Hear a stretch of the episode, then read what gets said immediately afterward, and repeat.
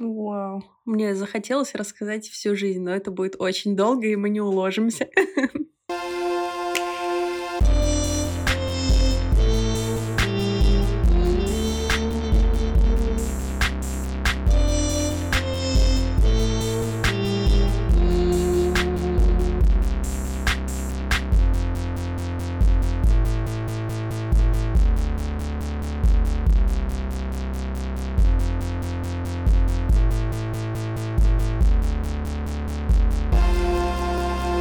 Привет, привет, привет, привет, привет, привет, привет, привет. Приветики, приветики. Это снова я. И самый непунктуальный подкаст «Плана больше нет». Я записываю этот кусок 2 сентября, а услышите вы весь подкаст уже завтра. Это значит, что я одновременно самая пунктуальная и самая непунктуальная. Но еще я заметила еще одну закономерность. Когда я уверена, что мои гости точно, стопроцентно знают, чего они хотят, и знают дело, которым они занимаются, и вообще уже на своем верном пути, происходит все ровно наоборот. И даже сегодняшние гости тому не исключение. Всегда важно направление, важно, что, наверное, нужно чего-то желать и чего-то хотеть и в чем-то пробовать реализовываться. Вот. Я на тебя уже смотрю супер давно. Я худший пример, вот вообще, мне кажется. Возможно, ты по адресу, потому что я э, в точке ноль сейчас нахожусь, когда мне надо что-то выбрать, принять решение, куда идти и как двигаться дальше. Ну вот, видишь, все происходит вовремя. И все это скорее должно напомнить мне, что со стороны многие вещи очень часто выглядят сильно иначе, чем есть на самом деле. Но я, как и все, забываю и постоянно сравниваю. Поэтому следующие 40 минут вашей жизни я предлагаю вам не сравнивать себя с другими, не сравнивать себя даже с самим собой в любом времени, прошлом или будущем. И просто провести это время в нашей компании. Итак, тогда привет. Привет. Со мной сегодня Будет чудесная девушка разговаривать. Прямо сейчас она смотрит мне в глаза, но у вас в ушах, конечно же, не будет ее глаз, потому что зайдите на профиль, подпишитесь и смотрите сами. И вот наслаждайтесь. Итак, у меня прекрасная девушка с очаровательным, и на самом деле я даже не знаю, это весеннее или летнее имя, потому что имя просто восхитительное. Лилия. Привет, привет, спасибо, мне очень приятно было это слышать, и рада быть у тебя в гостях. Такой для меня очень классный опыт. Здорово. Я буду твоим первым подкастерским опытом. Я не дуть, но у меня есть мой любимый вопрос. Кем ты мечтала стать, когда вырастешь? Я не слушала твой подкаст, чтобы быть непредсказуемой. Кем я мечтала стать, когда вырасту? Обычно приходит художником просто потому, что в детстве я ходила в художественную школу, рисовала, Видимо, мне нравилось рисовать, поэтому такой э, простой ответ. Также помню в школьные годы мне как-то хотелось быть дизайнером интерьеров. Я не знаю почему, но это что-то, наверное, тоже связано с художеством, и э, мне всегда нравились классные пространства, какие-то предметы, мебели. А кем ты в итоге стала? Пошла ли ты в университет? Как ты вообще выбирала, на кого идти поступать и вообще чем, кем быть? Нет, это пока это история с продолжением, но без счастливого конца. потому что я пошла заниматься вообще другими делами. На тот момент э, я просто ходила в художку несколько лет, как подготовительные курсы скорее, и э, как раз надо было решать, э, в какой универ поступать. То есть, скорее всего, мы сели с родителями и начали обдумывать это. Обдумывали с позиции ну, как в нашем обществе принято, знаешь, э, более, что ли, престижной какой-то устойчивой профессии. Мне казалось, что не хватает подготовки, чтобы поступить э, в университет именно на эту специальность. И знаешь, еще такой большой стереотип есть. Если ты художник, наверное, трудно будет заработать на жизнь. Надо что-то посерьезнее выбирать. Так я пошла учиться на юриста. Подожди, подожди. Просто это, конечно, вообще не в тему, но я очень хорошо помню, что когда мне было лет 12, тогда все были юристами. И это было, знаешь, типа, кто бы куда ни Мейнстрим такой. Просто такой мейнстримище, мейнстримище. Вот сейчас все айтишники, а тогда все были юри. Просто все. Даже мой дядя, который был водилой такс такси, просто он пошел на юриста. И я в этот момент призадумалась, такая, что-то не так. Это волна. Они просто ловят ну что-то. да, да. Кажется, нас где-то обманули. Да. Скажи, а ты отучилась? Да, я отучилась. Но там э, еще история была о том, что это факультет международного права, где изучают иностранные языки. Решение вот с этой точки было принято, потому что я с детства учила английский, как-то надо было это поддерживать не всегда, но долго мечтала уехать куда-то за границу, в мою новую прекрасную жизнь. Я закончила, но никогда не работала по специальности, потому что, ну, в итоге, конечно же, я поняла, что это что-то не то, не мое вообще, мне не нравится. Законы, бумаги слишком сложно. Хотя английский мне нравился. Еще мы учили немецкий, но я ничего не помню об этом. Скажи мне, пожалуйста, но я знаю, что жизнь все равно привела тебя к дизайну. Ты работаешь, работала с дизайн-проектами. Как так вышло? Да, был у меня такой опыт. Иногда я еще что-то поддизайниваю дизайню немножко. Это не мой основной вид деятельности на данный момент, но мне нравится сам процесс, очень нравится результат, когда он получается. Недавно, кстати, э, испытала особое удовольствие, когда подруга прислала мне фотографии распечатанных каких-то вещей. Я делала сертификат подарочный. А я, кстати, приезжала к ней в гости тоже и увидела визитки, которые я делала, уже готовые на бумаге с тиснением. Это просто какое-то невероятное ощущение, когда ты держишь в руках э, продукт, который, ну, словно создал. Это круто, конечно.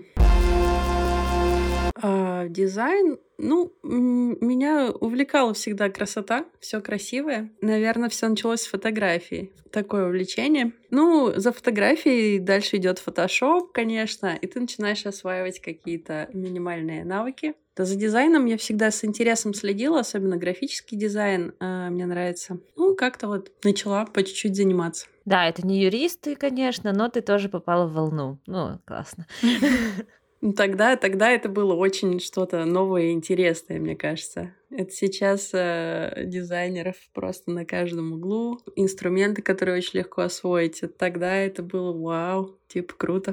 Для меня классные графические дизайнеры — это как космонавты. Ну, правда. Они создают какие-то нереальные вещи, даже если работают с простыми объектами. И для меня уже дизайнеры графические, они перешли и в объем, и в пространство как раз-таки из-за всех этих инструментов, которые есть. Ну, просто опять же, вот в технологии я в Витебске училась, и там было отличие между дизайнерами одежды, дизайнерами предметов, потом у нас были графические дизайнеры и дизайнеры интерьеров. И это все равно было вот вообще разное все. А сейчас я понимаю, что хороший графический дизайнер, он прям все это и охватывает. Ну, то есть он может работать вообще в любой плоскости. Звучит очень круто, но немного обязывающе, знаешь. Ты такую большую нагрузку кладешь на графических дизайнеров. Нет, нет, нет, нет. В смысле, я за ними так смотрю. Ну вот э, за классными э, дизайнерами, которые сейчас развиваются и которые вот идут дальше и дальше, я вижу, что они переходят вообще во все плоскости. Просто если раньше графический дизайн это было больше про упаковку, про брендинг, про что-то такое. Сейчас он вообще перешел на все. То есть он э, в одежде, он в предметах, он в интерьерах, он э, снаружи, ну, снаружи не только просто в наружной рекламе, а он прямо формирует, например, там этой рекламы могут просто пространство изменить снаружи. Угу, да, я понимаю, о чем ты говоришь. Это круто, да. Такой новый уровень, новые измерения графического дизайна, я бы сказала. И именно, мне кажется, это произошло из-за того, что всех так много. Ну, то есть э, люди ищут дальше, куда бы выразиться, с чем бы поработать, с чем еще кто-нибудь там, например, не работал, что можно было бы переосмыслить, и поэтому, мне кажется, это так классно развивается. Вот в этом плане, мне кажется, хорошо хорошо, что такая конкуренция большая. Конкуренция все-таки работает. Любой дизайн, хороший дизайн делает жизнь лучше, потому что он делает окружающий мир красивее. Что, что еще нужно? Да, вот, все, что еще нужно? Все, заканчиваем. Заканчиваем, все, сворачиваемся. К черту вообще. Эти из поиски себя пусть работают красивые, хорошие дизайнеры. И в смысле, пусть они делают красивые вещи, и, по-моему, мир станет лучше. Давай перейдем к большой теме. Ты сейчас заволнуешься, наверное. Давай. Давай, я хочу прыгнуть э, в, в эти воды. Расскажи, пожалуйста, тем, кто из Минска, сейчас будет понятнее, тем, кто не из Минска, будет нет. Но это смысл перейти в описание, пройти по ссылочке или просто найти в Инстаграме бедного родственника. Расскажи, пожалуйста, как так получилось, э, что ты одна, не одна, но, по-моему, не одна, а, но открывали бедного родственника в Минске. Что это был за опыт для тебя? Что он тебе дал? И чем он сейчас живет, этот опыт? В каком ты с ним отношении? Вау, это большой вопрос. Да, не хочу тебя э, и, и никого разочаровывать. Я не являюсь дизайнером в бедном родственнике. У нас есть э, дизайнер. Uh, у нас, представляешь, я до сих пор это говорю. Ну, я э, посвятила этому бару, наверное, год жизни. И я скорее помогала с открытием и организацией э, бара. Но вообще идея принадлежит моему другу. У меня есть друг, его зовут Коля, и он очень интересный человек. Сейчас он директор в IT-компании, но на самом деле вот в душе он реально художник. Он очень глубоко погружается, мне кажется, в, в реальность с точки зрения искусства. И все началось с того, что мы были соседями по помещениям. Я работала в другой компании, буквально через стену, и так мы познакомились на заводе. А, завод «Мзор» — это сейчас такая культурная локация, можно сказать, на улице Октябрьской в Минске. И, а, наверное, у меня есть некоторая экспертность в открытии заведений, Поэтому однажды мы встретились с Колей, и он э, рассказывал долго про бар. Даже не бар, это, короче, должно было быть э, такое место, иммерсивное заведение. Оно должно было работать в какие-то определенные дни, например, по выходным. И изначальная концепция была такая с отсылкой к фильму «Сталкер», к такой тематике какой-то постсоветского, глубинного, экзистенциального чего-то э, в скажем, театральной среде э, с, с оттенком театральности какой-то. Э, он просто хотел э, делать что-то типа вот представлений, каких-то ивентов по выходным в формате бара, каких-то закусок. То есть это должно было быть что-то большее. А, но в итоге все это вылилось в бедный родственник, что тоже очень хорошо. Я считаю интересно. Просто реальность иногда меняет твои планы. И за годы от идеи до реализации произошло много-много всяких э, историй, включая нашу белорусскую. Пришли к тому, что есть помещение, в котором хочется сделать какой-то очень необычный, что ли, не знаю, можно ли назвать его необычным. Такой бар, скорее для своих, что ли. Мне сложно сейчас это описывать. Это просто команда людей, и бар э, как бы является их отражением.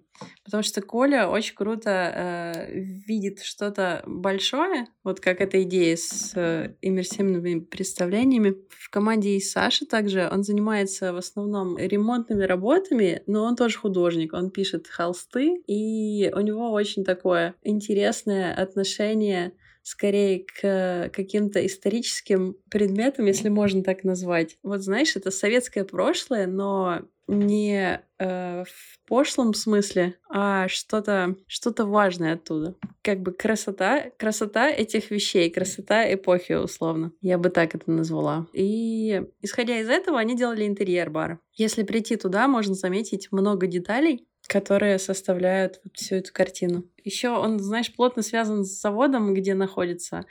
У помещения есть своя история, и много вещей ребята использовали с завода. Типа барная стойка, например, это такой большой, я не знаю, как это называть, комод, где раньше хранились э, в лаборатории завода, хранилось э, всякое стекло от э, инструментов, типа каких-то линз. То есть даже использовали такие, как вещи из эпохи. Ну, это офигенно. Радует, что это абсолютно... Э, для меня это на другом уровне происходит немножко, потому что когда ребята выбирают какие-то вещи, это не просто, знаешь, иногда открывают бар, и чтобы там сэкономить деньги, например, ищут какие-то старые вещи на свалке или там покупают у бабушек или где-то еще. А здесь история немножко обратная, скорее про любовь ребят к этой эстетике. И они прям, ну, вы вот выискивали, и э, я помню, очень долго иногда занимала процесс принятия решений Типа, оставить ли эту вещь? Что делать со стеной? Э, какую плитку положить? Они на стену положили плитку, которую где-то добывали и заказывали, и это тоже реально советская плитка из какого-то помещения. Ну, такое большое было желание воссоздать какую-то необычайную атмосферу, немного сюрреализма, то есть микс э, современности и вот этого прошлого, в котором очень много эстетики. Сейчас так грустно, что мы в это прошлое куда-то на самом деле как будто уходим. Не, ну там, там нет, мне кажется, там нет ностальгии, просто скорее ценность э, вот этих вещей с точки зрения дизайна в том числе, потому что там много-много дизайна. Хорошо, чем занималась там ты? я пушила всех, чтобы они открыли этот грёбаный бар. Потому что, знаешь, это получилась творческая команда очень, и никто из ребят раньше не работал в общепите, а у меня как раз там большой опыт. Ты училась и работала в этой среде, наверняка знаешь, что творческие люди часто для них э, вот каждое решение это процесс. Конечно.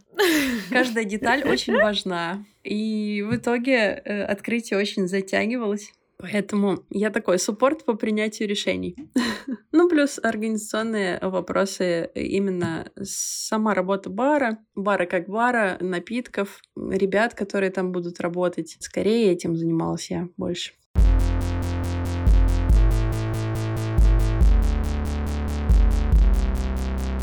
Расскажи, пожалуйста, тогда, почему ты в самом начале сказала, что на автомате говоришь «наш бар», «у нас в баре», а сейчас ты так, э, как я понимаю, не сказала бы. Ну, я просто последние годы э, не нахожусь в Минске и не работаю там, поэтому как-то технически отдалилась и к бару не имею отношения. Но до сих пор, конечно, испытываю теплые чувства, и я знаю, что всегда могу приехать туда, можно сказать, как домой, у меня есть ключ, кстати.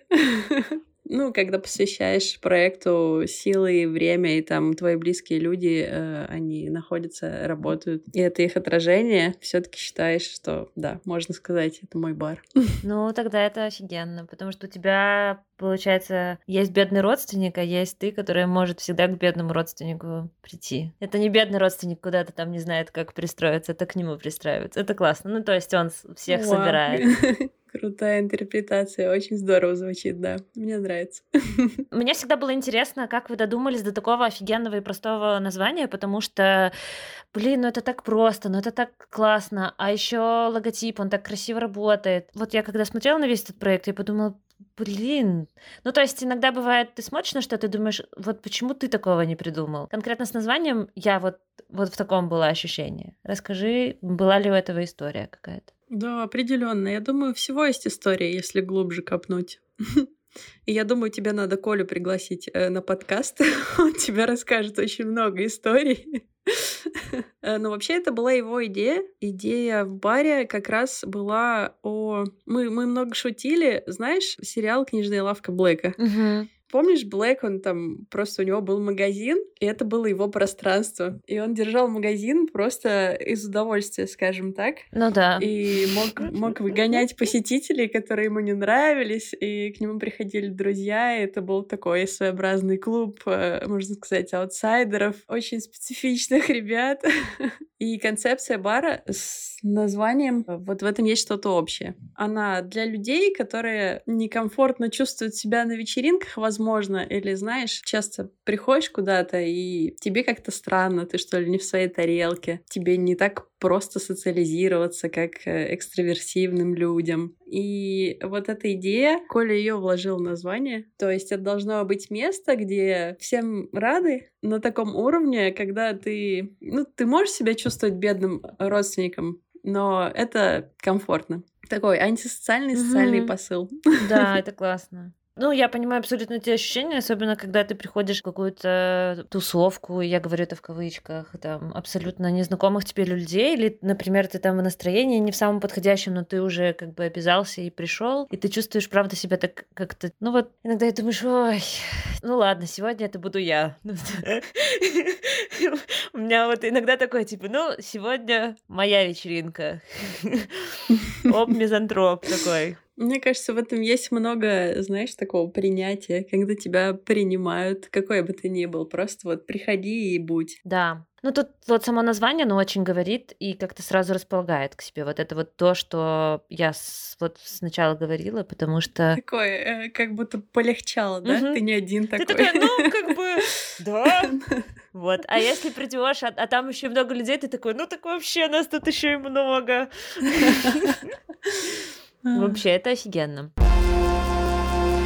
Расскажи, пожалуйста, чем ты занимаешься в последние два года? О боже, обязательно про это, обязательно про это рассказывать. Я шучу, это шутка такая. Это моя реакция на вопросах о, о моей работе. Так, мы здесь не то чтобы ищем смыслы, Ребята, мы не просто так вообще тут разговариваем, вообще-то вот в ваших ушках сейчас, а потому что мы тут вот рассказываем, что что-то можно менять в своей жизни, и это не страшно. Ты пару лет э, не в Беларуси. Учитывая то, что я твой фолловер, и я могу сказать, ребята, сторисы были огонь, пушка.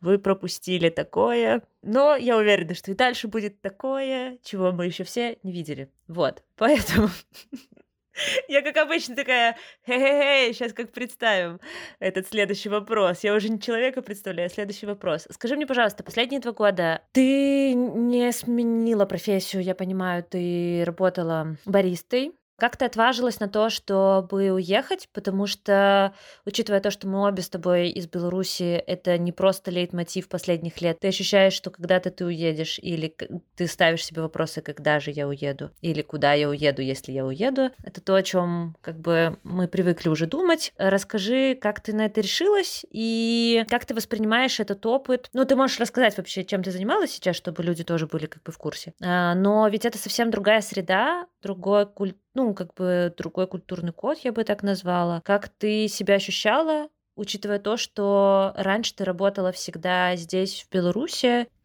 Вот, как ты так отважилась сменить э, свою среду? Завернула. Ого, завернула как следует. Мне кажется, в твоем вопросе много вопросов.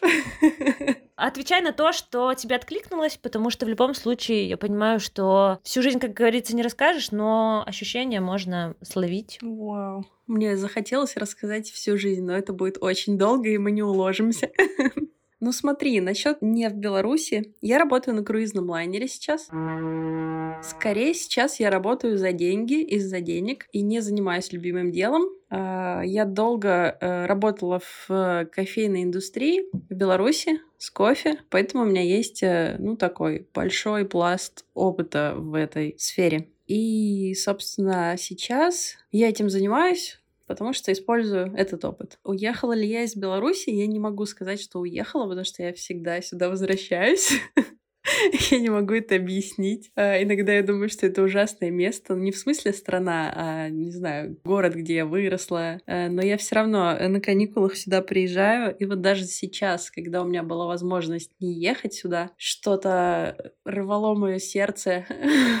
И я вернулась. Ну, на какое-то время. Насчет работы за границей, э, ну, так как я с детства изучала английский, соответственно, вот эту всю западную культуру также потребляла. Мне кажется, у меня в прошивке она есть. И, ну, конечно, долго думала, как бы отсюда уехать. Там нормальная жизнь, а здесь не очень. Типа не American Dream, но что-то хорошее. Мне всегда хотелось в Англию. А у меня там есть дальний родственник, и родители в детстве однажды туда ездили. Я как бы из очень простой семьи, у нас не было много возможностей, но однажды что-то там случилось, они накопили денег и поехали в гости. И, конечно, когда они вернулись, они привезли там какие-то фотографии, впечатления, подарки. И мне кажется, это сильный-сильный отпечаток на мне оставило. У меня всегда была такая мечта уехать жить в Англию. Как видишь, мы здесь вещаем из Беларуси. Привет. Но, э, ну да, я как бы работаю за границей, можно так сказать. Я работаю на американскую компанию. Основной порт у нас в Майами, и мы курсируем по Багамским островам. Заезжаем в Мексику, Доминиканскую республику. Это такой большой интересный опыт в плане путешествий. Как ты себя ощущаешь в таких э, путешествиях? Ты сказала, что это работа за деньги, да. Ну вот тебя тянет в Беларусь. Это, возможно, конечно, родственники, друзья. Легко ли тебе воспринимать это как э, работа путешествия, и чувствуешь ли ты себя, возможно, одиноко? Возможно, просто кто-то сейчас услышит и подумает, офигеть, короче, завтра выезжаю работать на круизном лайнере. Это круто. Если, если ты молод и полон сил, это действительно круто. Плюс ты всегда можешь вернуться. Это же очевидно. Я могу рекомендовать эту работу. Насчет тянет, я не могу это объяснить. Конечно, есть друзья, ну, есть родственники, но я в целом довольно автономный человек и могу без всего этого обходиться долгое время. Это, кстати, одна из э, таких больших историй про работу на лайнерах. Ты уезжаешь обычно на полгода, или даже больше, и не видишь свою семью и друзей. Но то, что тянет домой, это что-то необъяснимое. Это просто, знаешь, наверное, это места, это, скорее всего, какое-то ощущение, какой-то опыт, который ты здесь проживал, и ты хочешь вернуться и прикоснуться к нему. Прям я иногда думаю, что меня земля тянет потому что э, я выросла в деревне, все лето проводила в деревне, и вот это место, когда мне снятся какие-то очень странные глубокие сны, они всегда там происходят. Ну, видимо, знаешь, детские впечатления, они э, вот выбрали это место, они самые сильные, и поэтому, конечно, всегда хочется домой. Тут все такое родное, знакомое. То есть, куда бы ни уезжал, все равно ты будешь помнить, где дом, и туда будет хотеться. Возможно, я не знаю. Я могу говорить только вот про сейчас, потому что будущее туманно, неизвестно, мы все очень меняемся. Мне кажется, чем старше становишься, тем больше можешь контролировать эти процессы, и как будто ты принимаешь решение, хочу я это или не хочу, а надо мне это или нет, тянет меня действительно или я это выдумал. Насчет э, нахождения за границей, не знаю, мне все очень нравилось. Э, я работаю в классной компании. Компания уделяет большое внимание именно команде и также гости, которые приезжают. Я могу сказать, что все эти люди хорошие, классные, интересные. Ну, в целом, американцы очень открытые, позитивные. Возможно, потому что у них хорошая жизнь и совсем другое воспитание с детства, и они сталкивались э, с кучей проблем, э, с которыми сталкивались мы в этой среде. Но я могу сказать, что там очень приятно находиться, и всегда-всегда встречаешь интересных, классных людей. И это тебя немножко заряжает тоже. И меняет э, твою точку зрения на многие вещи, на мир. Ну, звучит как вообще офигенная рекомендация. Поработать где-то за границей для того, чтобы твоя точка зрения на мир чуть-чуть э, расширилась. Как говорят, что просто путешествуйте, и это тоже меняет, но получается, что работа, она тоже помогает, э, ну, так окунуться скажи мне, за это время, пока ты работаешь, думала ли ты, что ты бы хотела потом остаться где-то там? Просто сейчас есть такая история с тем, что никто не... Ну как никто? Очень тяжело планировать будущее. Ну, в смысле, это прям понятно и логично, и вообще, ну, типа, если дальше идти просто по этому предложению, можно наткнуться на грустное, грустный конец. Был ли у тебя такой момент, когда ты работала и встречала этих прекрасных открытых людей, и путешествия, и все такое, что классно, вот я хочу потом остаться остаться здесь. Все супер. Э, Лондон меня когда-то там дождется, но возвращаться в Беларусь только в гости, но уже работать где-то, может быть, и там в Европе или в Америке. И одно дело жить на лайнере, это, это все-таки передвижное мероприятие, и ты не остановился и не выбираешь э, кофейню, в которую ты ходишь типа с утра, или путь, по которому ты идешь, или соседи, которые у тебя появились, переехали или еще что-то, а ты все-таки всегда в пути, вот. А, был ли у тебя момент, что ты хочешь остановиться уже по прошествии двух лет? Или все-таки у тебя еще такое, что нет, я еще не нашла такой идеи в своей голове? Спасибо за вопрос. Ты прям так круто рассказал сейчас, как будто знаешь, что такое работать на лайнере. Это очень-очень точное описание попадания в точку. Ты как бы живешь в плавучем городе. Ты живешь на корабле, да, и ты выходишь погулять только в портах, только какое-то ограниченное количество времени. Э, можешь насладиться именно опытом путешествия. Ну, это не дает понимания о том, каково жить в этом месте.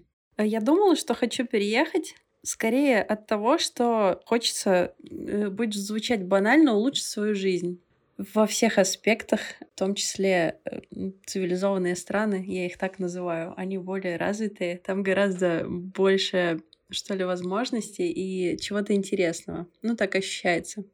Хотя я путешествовала и в Европе, и довольно много где была. В этом году была еще в Бразилии. И когда э, чуть-чуть э, отходишь и более глобально, что ли, смотришь на мир, на жизнь, оказывается, вот что-то человеческое общее, оно везде одинаковое. Ну, как бы жизнь условно везде одинаково протекает. Отличаются только особенности какие-то. Ну, я не бывала в Америке, так чтобы долго там быть, но мне кажется, что это привлекательная страна. У меня ощущение складывается, что там как бы условия для какой-то реализации намного лучше и проще, чем здесь, например. Вот уровень свободы, он все-таки ощущается. Ну да. Ну тут сравнивать, где лучше, чем в Беларуси, э, уровень свободы легко. Прости.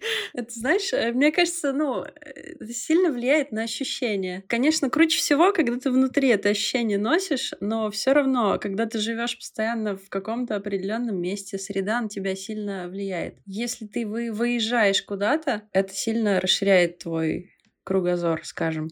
Но есть люди, у которых там нет возможности э, часто куда-то ездить, например. И я представляю, ну, каково им жить в каком-то месте, где свобода ограничена. И это тяжело. Возможно, они даже не понимают, насколько это тяжело, так как не видели чего-то другого. Но тут еще есть такой момент, вот, кстати, конкретно об этом мы как-то разговаривали, ну, так, компанией, и мы тоже говорили, что, наверное, грустно вообще не путешествовать и не узнать какие есть другие страны, как в них живут, какие продукты вообще в магазинах у них. Ну, то есть вот они пришли в магазин за молоком, что оно бывает вот таким и таким. Они пришли там за фруктами, а у них еще, там, не знаю, манго лежит не каменный, а типа нормальный манго.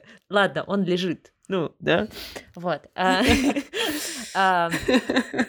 И потом мы пришли еще к такому моменту, что ведь многие люди, они не задумываются вообще о том, что можно было бы куда-то съездить, потому что у кого-то нет в этом потребности такой, потому что есть люди, которые точно так же живут в других странах и не задумываются о том, чтобы куда-то поехать. В смысле, это нормальный такой практикум, вот как ты сказала, что люди везде как бы и истории везде очень похожи. Ну, мы тоже сошлись на том, что история того, что мужчина, живя в маленьком польском городе будет хотеть э, делать ремонт у себя дома, а не поехать э, там в Варшаву посмотреть город большой или там еще в другую какую-то рядом страну, хотя для него это очень просто. Тот же мужчина, который мог бы жить у нас в какой-то белорусской деревне, они могут быть очень похожи просто в том, что у них нету, ну, этого желания узнать кого-то другого. И поэтому э, не стоит грустить, что они что-то теряют, просто потому что они не хотят этого ну, узнать, что ли, увидеть. И мы так тогда такие, о, ну выдохнули. Ну, не то чтобы сильно выдохнули, но такие, ну, ладно, ну, типа, за них нам не так грустно. Ну, вот за тех, кто хочет, но не может, нам грустнее. Просто мы как-то раньше не задумывались об этом, что можно просто не хотеть. Прости, что тебя перебью. Очень сложно хотеть того, чего никогда не пробовал. И да, и нет. А, смотри, ты ведь в детстве, когда смотрела телевизор и видела другие страны, ты думала о том, что, блин, классно было бы там побывать. Или фильмы смотрела, где происходит э, действие в каком-нибудь, там, не знаю, Лондоне, ну Париже ну, да. или еще чем-то. И ты ну, такая, да. блин, булки они едят, да? А багет это вот это. И ты такой не думал, что типа а багет это вот это, а вот э, кур мы сегодня не, не покормили. Ты такой, блин, а багет это вот это, я попробовать бы хотел когда-нибудь вообще-то. Надо, когда я стану взрослый и независимый, взять и поехать. Ты такая... Класс. Ну, то есть потом ты становишься взрослым и независимым, понимаешь, что Ладно, это не так просто. Багет из Европы, привет. Вот. Но а, все равно мысли какие-то у тебя чуть-чуть другие. Ну, я уверена, что где-нибудь в Америке тоже в э, какой-нибудь деревне э, живут люди, которые даже по Америке не хотят поехать путешествовать, потому да, что да, да. у них есть другие дела. Есть даже какая-то статистика среди американцев, что только там 20 или 30 процентов выезжали в Европу или еще куда-то, просто по той причине, что Америка, она сама по себе плюс большая, на самом деле, с совершенно разным климатом и совершенно разными краевидами, Люблю, когда такое белорусское слово раз и появляется в голове. Здорово, да. У меня так с английскими словами случается. Но там, правда, очень-очень разнообразная природа. Настолько у них есть где на самом деле даже куда им поехать, но они тоже, скорее всего, некоторые не ездят. Итак, мы будем двигаться дальше. И я подумала, что рубрика «Кем ты хотел стать, когда вырастешь» у меня есть, но у меня нет еще одной. Совет свой сам себе посоветуй. Я однажды подписала так фото в Инстаграме, и я подумала, вот это я мозг. Венец вообще. Цитаты, цитаты великих людей. Да, вот, вот это будет вообще просто. Это оно. Да, это оно. Вот. Итак, в эфире первый... В эфире, как будто мы в радиоэфире. Вы сами включили этот подкаст, никто вас не заставлял. Пс, новая рубрика. Подскажите, пожалуйста. Ладно, сейчас я нормально скажу. Это вообще такое, знаешь, типа, читаем письмо. Слушателей, да? Да-да-да, где-то там приходили... Вопросы от слушателей. Для начала, какой бы ты сама себе совет посоветовала тебе пять лет назад? Давай откатимся на пять лет mm-hmm. назад, учитывая то, что все уже произошло, и ты уже как э, Тед из будущего можешь прийти и сказать, Лиля, я Лиля через пять лет. Это очень, очень, очень крутой вопрос. Мне он понравился, потому что мне сразу пришел ответ. Мне даже не пришлось думать об этом. Представляешь? Так легко было и так приятно. Неприятно, конечно, что я не могла себе посоветовать пять лет назад этого, но сейчас я точно знаю, я бы себе посоветовала уже тогда пойти в терапию. Угу. Сейчас я хожу к терапевту, и это сильно мне помогает, это прям классно. И я думаю, вау, если бы я пошла пять лет назад, как много бы поменялось в моей жизни. Но я не пошла. Но можно знать, что если бы ты пошла на пять лет позже, было бы хуже, а ты уже пошла. Да, мне, знаешь, что-то похожая подруга говорила. Вместо сожаления поблагодари себя о том, что сделала. Хорошо, тогда второй блок этого вопроса. Представь, что ты можешь дать себе совет на следующие пять лет. Это тяжело представить, потому что когда я представляю себе ответ на этот вопрос, это тяжело, но, наверное, это интересно. Пофантазировать. С этим, да, с этим вопросом посложнее немножко было. Сразу такой, о, начинаешь задумываться, что же мне делать? Что со мной будет через пять лет? Как мне туда прийти? О боже, что мне посоветовать себе, чтобы быстрее туда попасть? Быстрее я имею в виду, э, имею в виду качественно, быстрее достичь каких-то своих э, желаний. На данном этапе я бы, наверное, э, сказала себе не останавливаться и продолжать э, делать то, что я делаю. Это учиться как-то лучше понимать себя, лучше слышать и продолжать пробовать что-то новое, пока не найдешь то, что тебе действительно западет в душу, понравится и не останавливаться, этим заниматься, кстати, потому что я бросаю дела, а есть у меня такой грешок. Вот, коротко, не останавливайся. Такой совет. Я думаю, знаешь, мне кажется, мне надо э, где-то это зафиксировать, э, написать себе пост, чтобы через пять лет отмотать и сказать, вау, какая ты молодец, нормально посоветовала. Да, это то, что я хотела тебе сказать, что ты должна это вспоминать э, в тот момент, когда очень... Тот момент, когда ты там в самом низу, кажется, ну все, ну все, все. И мир, он черен везде, и со всех сторон дремуч, и все. Вот. И в этот момент ты такой, не останавливаться. Ага, конечно, не останавливаться. Летишь дальше вниз. Да. Да, но на самом деле, ну, типа, хорошо, я не остановлюсь. На самом деле это классно, потому что я тоже часто загораюсь. Очень сложно какие-то дела доделать до конца. Иногда даже для того, чтобы проститься с этим делом и остановиться в нем, стоит как будто бы и из уважения к нему доделать его до какой-то точки. Ну вот у меня такое недавно ощущение появилось. Либо с концами выбросить, если это не твое что-то и было сделано по ошибке. Угу. Не по ошибке, скорее, ты свернул не на ту улицу, надо просто оставить это в покое иногда. Да, вообще полностью согласна с тобой. Такой позитивный разговор у нас сегодня. Да. Ты можешь сейчас поделиться тем, чем ты сейчас планируешь начать заниматься, если ты бы хотела для себя это зафиксировать. Да, ребят, мне сейчас очень страшно начинать что-то новое. Этим я готова поделиться, потому что, скорее всего, всегда немного страшно начинать что-то новое. Ты никогда не уверен, что у тебя получится. Вот. А в моем случае с привычкой бросать э, дела э, это еще еще более неустойчиво.